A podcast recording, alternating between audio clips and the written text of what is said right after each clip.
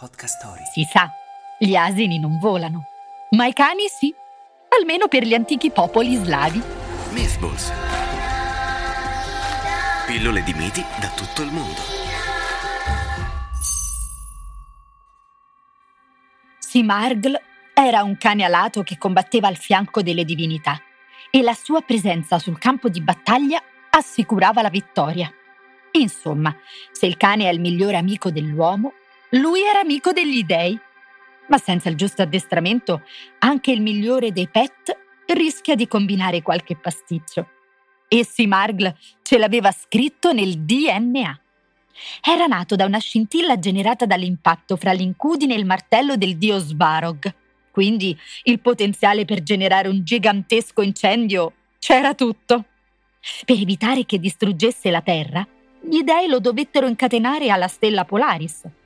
Almeno gli lasciarono molto più che un finestrino aperto.